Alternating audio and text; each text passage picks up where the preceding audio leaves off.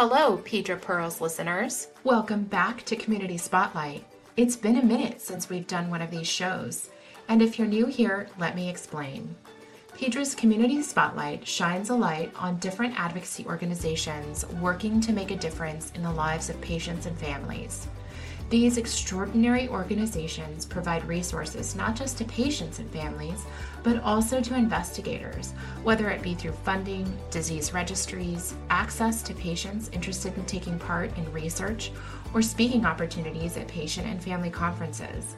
These organizations play a crucial role in advancing pediatric dermatology research. So today, I am pleased to be shining a light on the incredible work happening within the Foundation for Ichthyosis and Related Skin Types, also known as FIRST.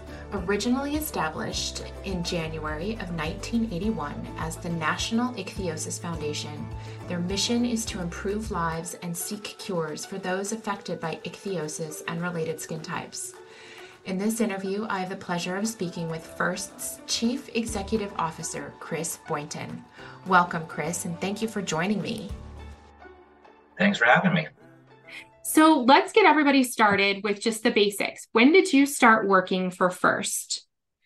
I started working for First in May of 2020, which is a really interesting time to start a new job the whole interview process and and uh, meeting the volunteers and meeting people, the, the, the community that we help, uh, was all virtual for a very long time. And uh, I did have the opportunity, maybe by August 2020, to sort of sneak out and meet a family that had uh, that was putting uh, together a, a, had a public awareness kind of event going on. So I got to meet my first people actually were affected with the type of ichthyosis four or five months after I had started working here.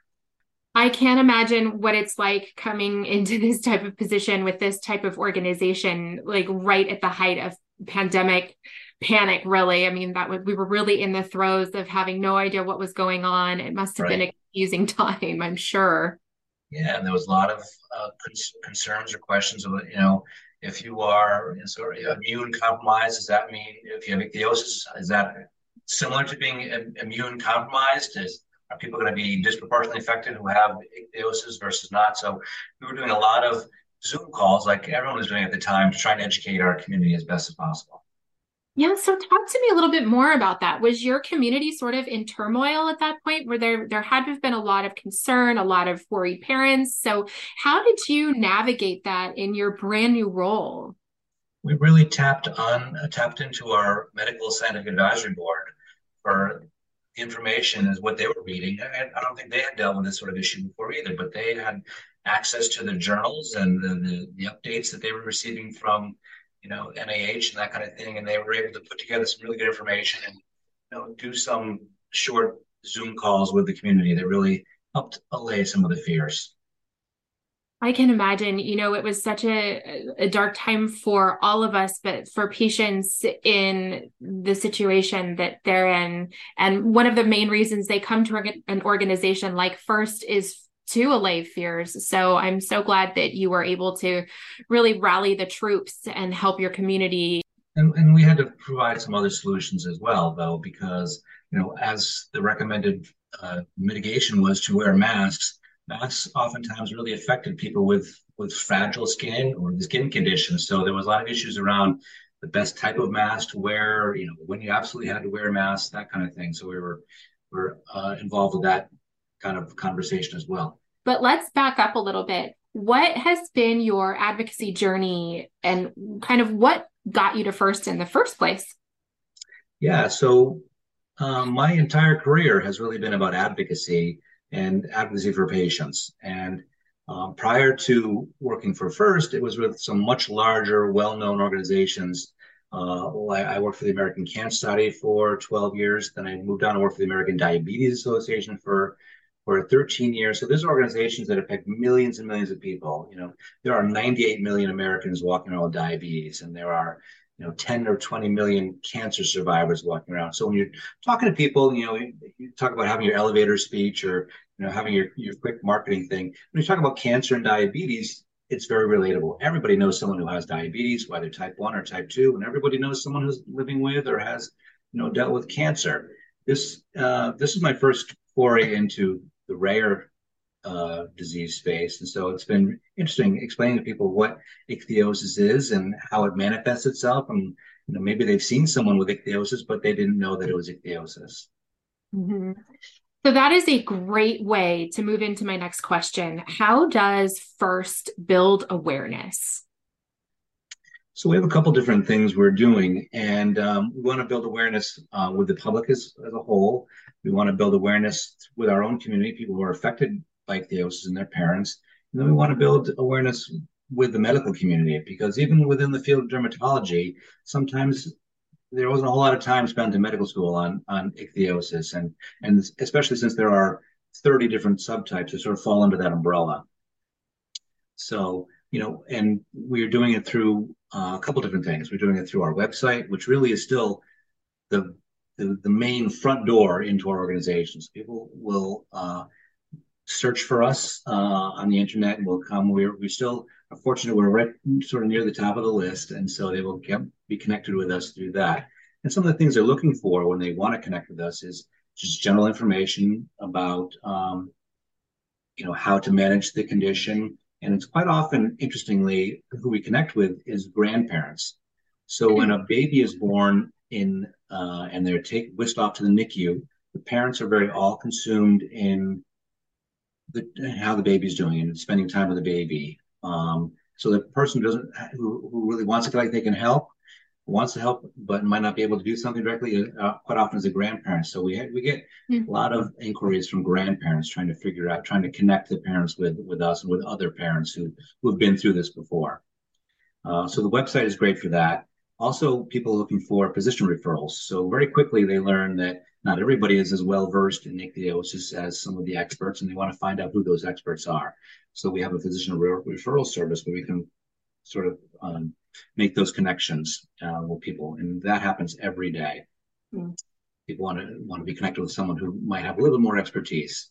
Um, and then we do physician to physician, we're connecting people too. So we have a, a program called teleichthyosis, where a physician, a, either a primary care physician or a dermatologist who doesn't have that expertise can reach out to one of our, our experts and ask questions. And it's usually it's physician to physician, so that the the patient and the family doesn't get involved in it, but can ask a question about uh, management or you know things in the NICU, uh, how to what the humidity should be, set for the incubator, those kinds of things. Um, and they can ask those questions and get them answered promptly through, through that service. So those are the ways we're building awareness through those different different communities. You really like I know First is is so supportive of their patients and families. So can you talk about some activities that First has for patients and families? Yeah, so the, I think the biggest way we connect people, I think that that word I use quite often, I use connection. We really are sort of the hub connecting patients to patients, families to families, doctors to patients, doctors to doctors, whatever. You want to be that that convener essentially. And in 2023, the best way to do that really is through social media many times. So we have many, many, um, several Facebook groups that people are connecting with, whether it be grandparents with their grandparents or parents and parents or affected adults with each other, those kinds of things, where they feel comfortable to ask questions. Sometimes, you know, very deeply personal questions they can ask this this community that they've gotten to know um, and get the help that they need really very, very quickly. Mm-hmm. And we try to facilitate that as much as possible. So that sometimes people want to meet either virtually or sort of more one-on-one. We can facilitate those kind of connections as well. Um, and we do some other activities where still is no substitute, even and we found that throughout the pandemic, there's no substitute for getting face to face. So, for example, uh, on even numbered years, we have uh, our national conference, and uh, we just had our last year. We had it in 2022 in Providence, Rhode Island. We had about 375 people got together in Providence, and they just felt so good to uh, to see each other, to be with others, who understand what it's like to live in literally in their skin, and it was really helpful for me as my my first conference to to see what happens, and we talk about the magic that happens at conference, and uh, so that it really happened again. On the odd number of years, we have regional one day meetings so that people don't have to travel as far. Mm-hmm. And we've done several of those this year. We did one in Tampa, we did one in St. Louis, we're doing one in Seattle in September. And that's an opportunity for people to maybe just drive somewhere rather than having to fly and really make that connection. We put together a loose agenda that gets, you know, goes off track very quickly when people get there and they have their own questions and their own concerns and want to talk to the physician we usually have there that can answer some questions. And uh, it's very, very helpful uh, for people. And the amazing thing is when we have those face-to-face meetings or the conference that quite often people say, this is the first time I've ever met somebody else who has ichthyosis or has my particular type of ichthyosis. And it's amazing. Sometimes the people are in their 60s or 70s and they've never met someone with the same skin type as them. So often when a baby is born, the parents were quite surprised about that their child is born with this genetic abnormality. And they have lots of questions about what the future looks like for their child.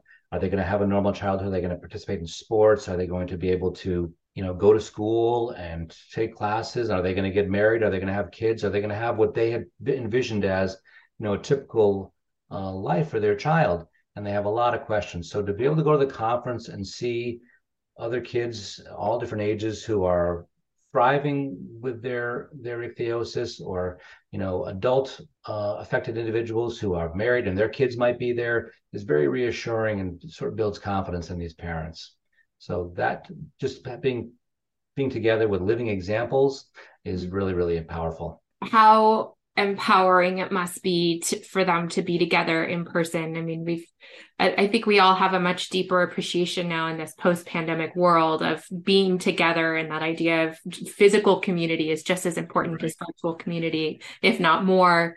Um, so how powerful for the patients and families to be able to see themselves and others, as you had said earlier, it's it's right. a big difference. Mm-hmm. I want to shift gears a little bit, and I want to talk about um, how beautifully aligned with research and the scientific community first is. You know, I'm looking at your website and I'm looking at all of the the doctors and scientists you have listed there many of them PEDRA members it's so exciting to see all their faces on your scientific uh, right. uh, advisory board but talk to me about how first is involved in research so we're involved a couple different ways we have our own internal research program where we are funding uh, academic research and we're we're just wrapping up that process right now for 2023 where we have uh, put out an RFP and we've received in several proposals for uh, different types of research. And sometimes we we pick points of emphasis if we have a, someone who's given us a large donation that's been mm-hmm. restricted to a particular type of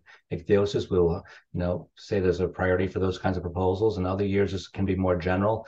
Um, but uh, the research committee has just wrapped up their their deliberations and re- review of those proposals and is out making uh, communicating with the the uh, researchers now about you know, if they're going to get their award or not. So we do that every year. Uh, that's been those are sort of modest uh, amounts, but um, still helpful. We think as you know throughout my career in all these organizations, the role that voluntary health organizations can play is really being that sort of seed money, that is sort of the venture capital that we, mm-hmm. we always say, you know, to help get those younger investigators to sort of give them the bridge funding till they get picked up by the NIH. Um, I think that's one of the roles that FIRST does as well. Uh, it can be very, very important. Yeah, and the second way we're we're getting, I think we're very fortunately since I've been here, not not necessarily because of me, but just the timing.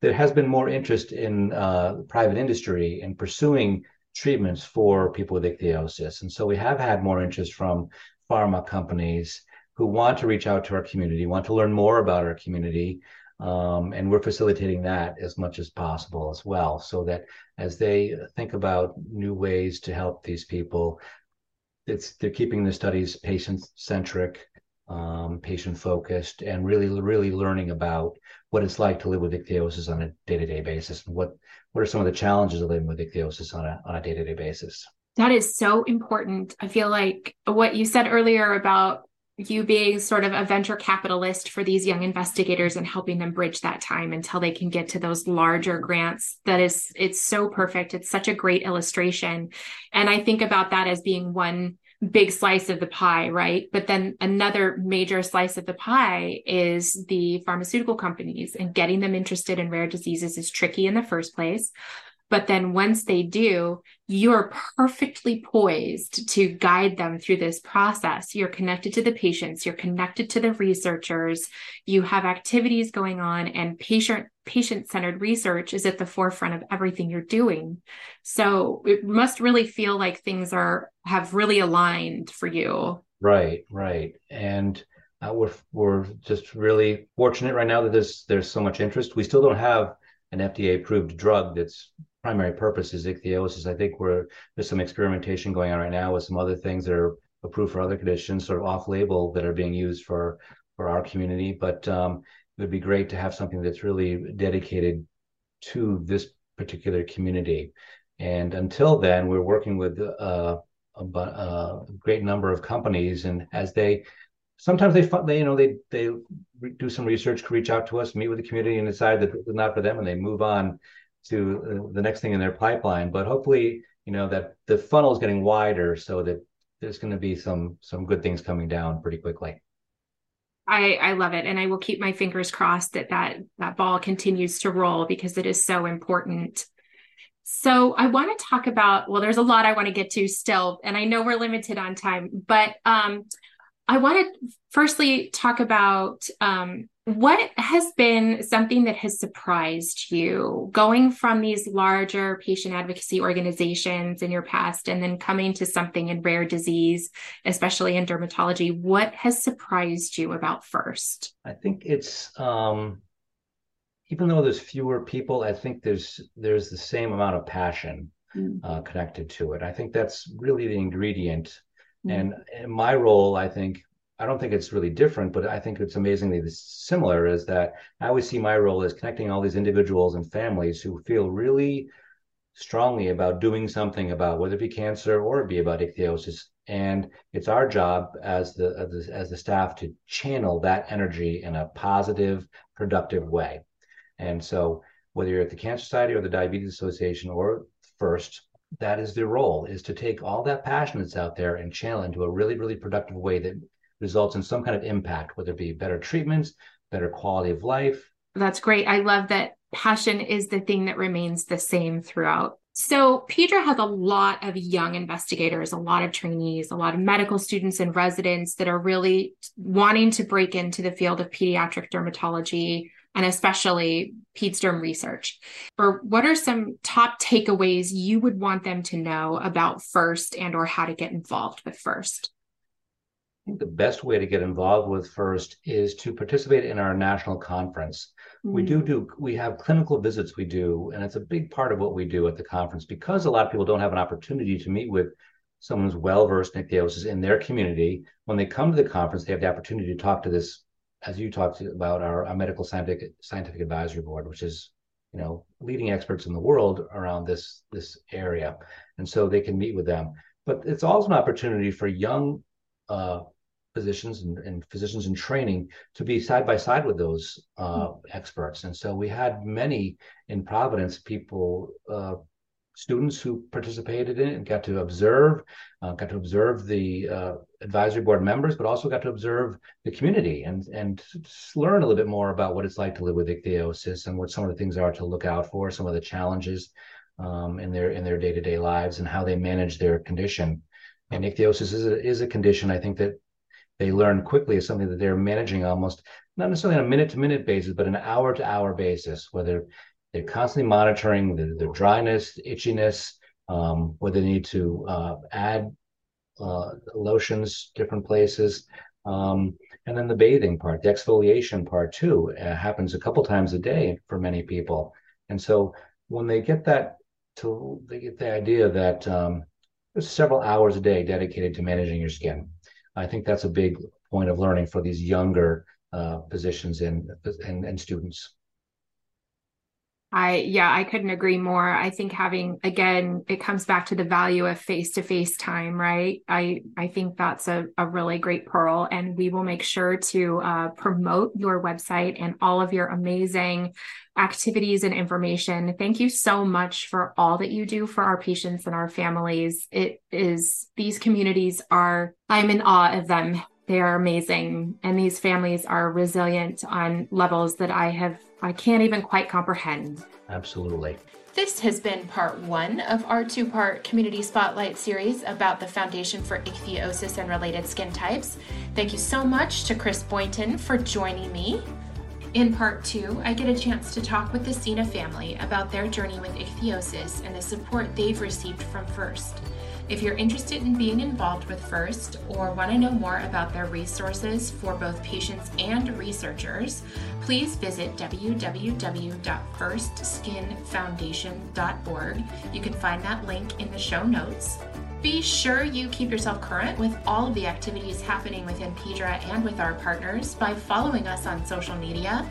We are out there on Facebook, Instagram, Twitter, YouTube, and LinkedIn at PEDRA Research.